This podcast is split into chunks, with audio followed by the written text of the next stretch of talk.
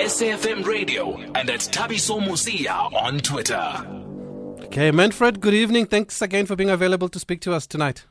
Thabiso, good evening. How are you? I'm fine, thanks. I was having a lovely Friday night until Wade dropped this statement, and I was wondering what is going on. What was your initial reaction, Manfred? Uh, I was I was pretty stunned. I didn't see this coming. I, I think a lot of people in the in the athletics sporting fraternity, uh, media fraternity, didn't see this coming either. But um, yeah, look, uh, he's made a decision, and, and let's hope it works out for him. I mean, he doesn't have much time. Remember, we're in end of Feb. He's still got to qualify for the games, and the games start at the end of July. So, um, you know, he, he needs racing, and he's not going to get it in South Africa at the rate we're going.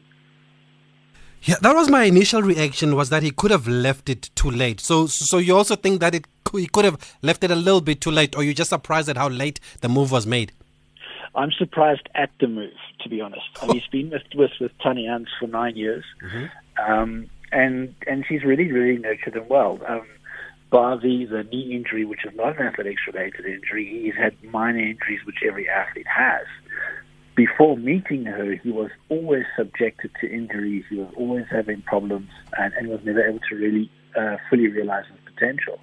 Um, so she's been really, really good for him. And, and longevity, if you look at at uh, athletics careers of, of the top athletes, like Usain Bolt, he was with his, his coach pretty much his entire career. Michael Johnson, the man who, whose world record Wade van Niekerk broke, both the three and the 400 he was with his coach Clyde Hart for more than ten years.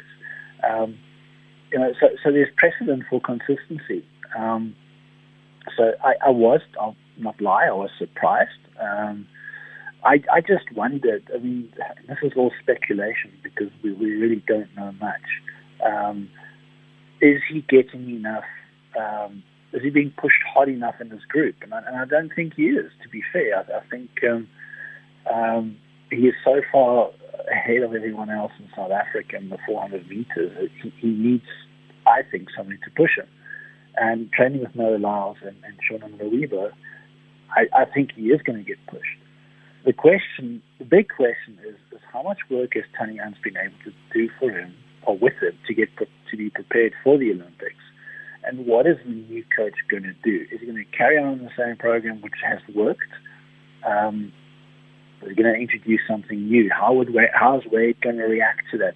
There are so many questions which only time will give us the answers. But it's look, I think this is either going to be an unbelievably good good move or mm. it's going to blow up in his face. They, I don't think there are any any in betweens on that one. And if it is an unbelievably good move and he defends his title in Tokyo, if the Olympic Games uh, go ahead, who takes the credit then? Uh huh. Because it's an interesting point that you raise now. Yes.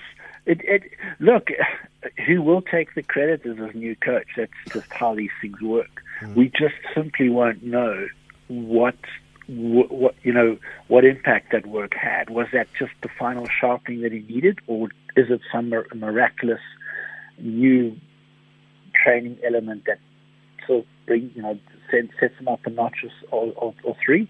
Or is it all the groundwork that Tannie Ans has done? We won't know, but the credit will will go to um, to Jan to Jan Brauman, um, which again because we don't really know is, is, is kind of unfair. I mean, Tannie Ans has done has done absolute miracle work with with with Wade, and you know you just can't praise her enough. But yeah, uh, the praise, the accolades always go to the to the last coach and the athlete, of course. Do does it look like it's a permanent parting of ways with Tannie Ans, or maybe they will reunite again in the near future? Uh, again, we, it's a lot of speculation. I mean, the, the press release basically just said it's a temporary move to the United States.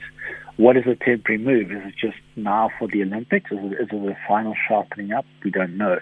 Is he coming back to South Africa to base himself here? Um, if he is, who will he be training with? Does he go back to Tannie Ans? Um, or is he going to have a long distance coaching relationship with, with the guy in the States? And long distance relationships don't work. And also, they would want to try to, he's not back in the States and he's coming back into great shape um, because he's with a coach that works with him. It's, a very, very personal relationship, which Wade and, and Tannie Ans have, have experienced between an athlete and coach. Um, I mean, they get to know each other very well. They get to understand each other's moods. The, the coach hopefully will get to understand the physiological challenges and, and um, um, you know that he, that he or she has to work with. Um, every athlete is unique, and it's a journey. It's, it's not something that um, you know. It's not something you can chop and change. Uh, it's not a it's not a quick fix, which for me is a bit of a concern. I do understand that that Wade needs racing, and he's not going to get it in South Africa. He will get it in the United States. I mean, if you look at what's happening in the United States and in Europe, um, and even in the East, races are happening, and some blistering performances. I mean, just the other night, um, Allyson Felix ran a PB in the 200 meters coming back from pregnancy. And a New England event, 22, 54, 45. Um, so athletics is happening, except in South Africa, and that is a problem. And from that point of view, I, I completely understand why, made it, why Wade has made the move. So you're saying it will be easier for him to take part in events overseas in competitions, considering how on and off athletics has been here in South Africa. Yeah, absolutely. It's it's. I mean, we've recently seen seen uh, uh, this past weekend uh, a really good um, track meet in, here in Boksburg.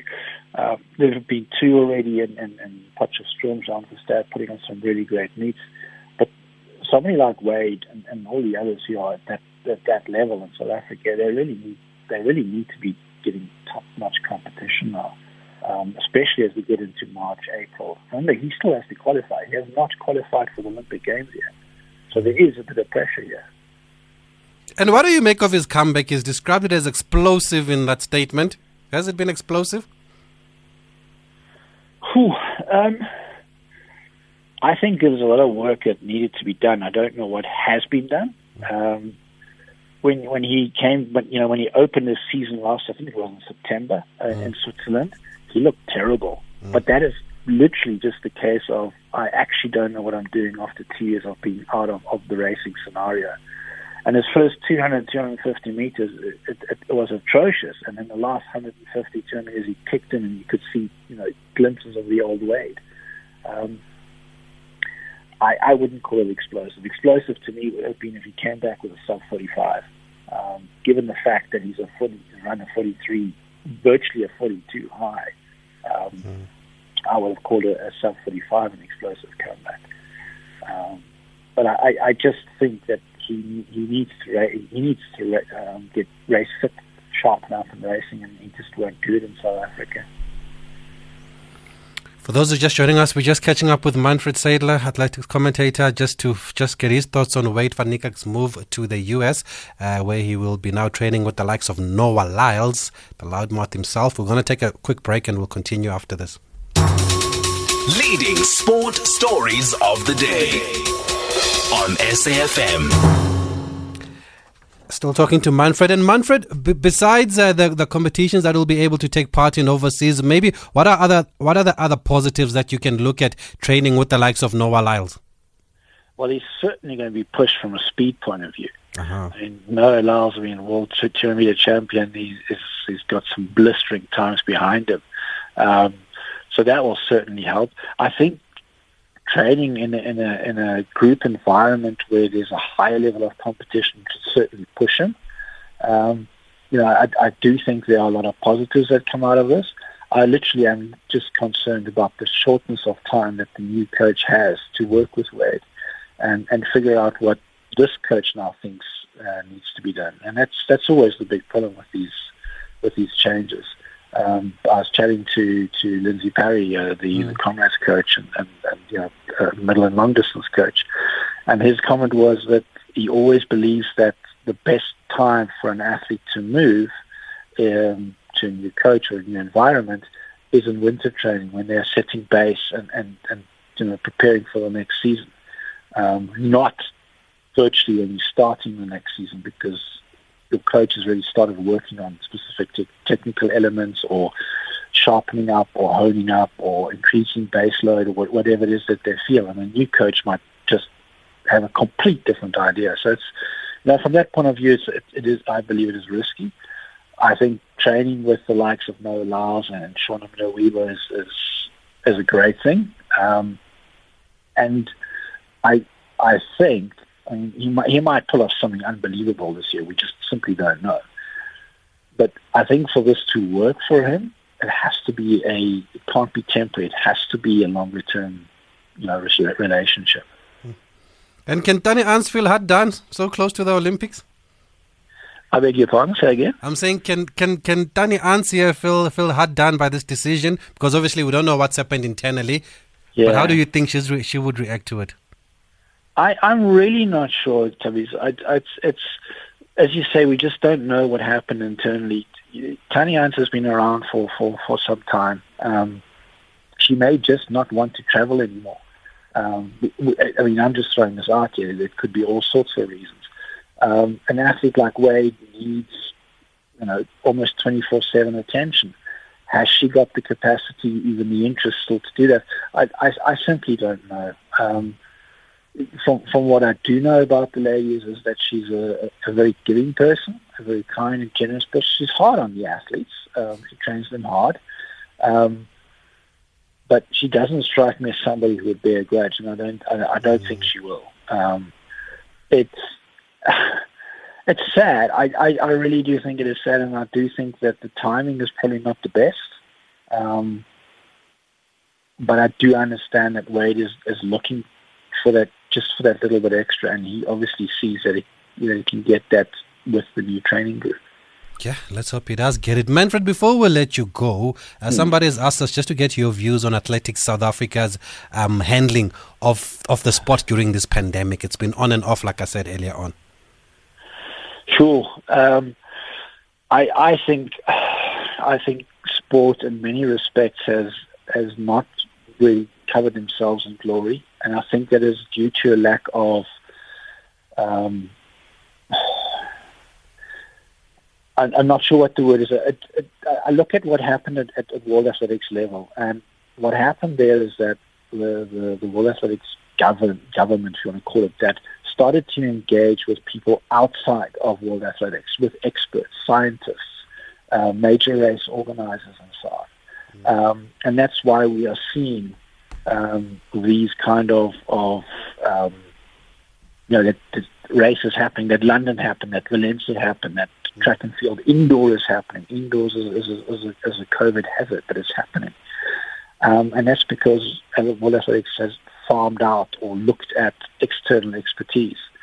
Um, and I just think that sports federations, a lot of sports federations in South Africa haven't done that, whether they don't have the knowledge or the expertise or whether they don't have the understanding or even the, the um, the the uh, the courage to go out and do that. Mm. Um, I do believe that we could have had um, road races, you know, not mass participation races. I get that.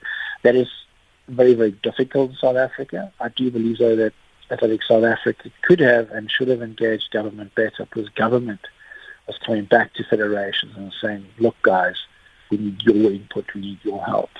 Mm. And I do think that Athletics South Africa could have done more in that regard. Okay, great stuff. Thanks, Manfred. Thanks for giving us some of your time tonight. Always a pleasure. Thank you. Thank you. Huh, interesting one. This one of Wade van Niekerk and uh, going to the US. We hope it works out.